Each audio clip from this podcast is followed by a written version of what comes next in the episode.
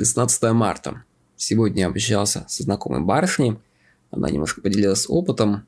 Так совпало, что у нее запуск был, запуски были как раз в момент блокировки Инстаграм.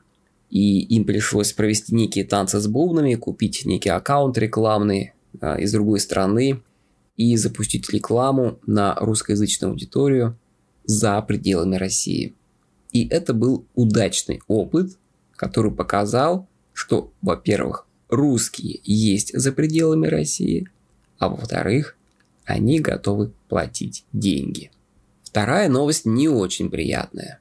Надежды многих, и в том числе мои, на то, что в Россию перейдет китайская платежная система UnitPay, которая позволит принимать платежи во всем мире и переводить деньги в любую точку мира, эти надежды не оправдались. По крайней мере, первые данные говорят о том, что с той стороны тоже не дураки. Платежи просто блокируются. Сегодняшний мой личный опыт, может быть это был баг, случайность, почему-то российские платежные системы Юмани и Робокасса никак не хотели принимать платежи с кредитных карт от Сбербанка и Тинькова. Ну ни в какую прям не готовы были это делать. Видимо, с платежными системами придется еще помучиться. Пока самое надежное из того, что есть, из того, что я пробовал, это криптовалюты. Криптовалюты работают с любыми людьми в любой стране, работают быстро, работают безотказно. Мой личный опыт говорит о том, что платежи проходят моментально и нет никого, кто мог бы запретить проведение этого платежа. Законодательные инициативы в России, в Украине, Европе и в США говорят о том, что криптовалюта становится новой реальностью, в которую нужно подстраиваться. Возвращаясь к моему разговору с знакомой барышней, разговор шел на тему, как продвигать сайт, блог с помощью SEO-оптимизации, чтобы вернуться в старую добрую классическую схему. Независимый сайт, блог на WordPress и e-mail рассылка. Такую связку никто никогда не заблокирует, она полностью независима от социальных сетей и по большей части от воли государства. Ну, нужно как-то очень сильно постараться, чтобы твой сайт заблокировал Роскомнадзор. Информация по охватам в Инстаграм. Сейчас очень внимательно отслеживаю, что происходит в Инстаграм после как бы блокировки. Во-первых, есть данные, что блокировка работает не у всех. У некоторых граждан России почему-то все открывается работать без VPN. Во-вторых, лично в моем аккаунте охваты в сторис выросли. Либо остались на прежнем уровне, либо выросли. Данные собираю и обновляю, но пока все выглядит очень позитивно. Аудитория Instagram однозначно меняется. Появляется два ценза. Во-первых, интеллектуальный, а во-вторых, материальный. Объясняю.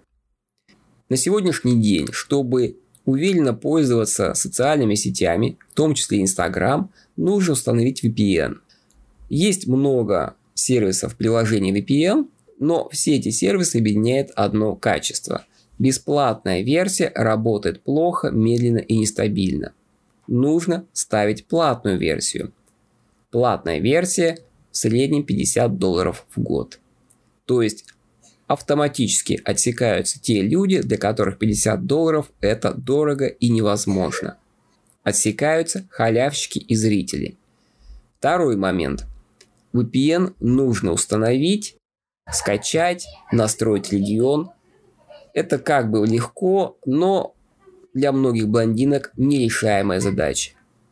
То есть включается некий минимальный интеллектуальный ценз, когда люди, ну совсем уж извините меня, с деревянной головой, просто не могут преодолеть эту задачу. В итоге у нас уникальная ситуация в Инстаграм. Здесь либо жители других стран за пределами России, это может быть и Казахстан, Таджикистан, либо русскоязычные мигранты в Прибалтике, Германии.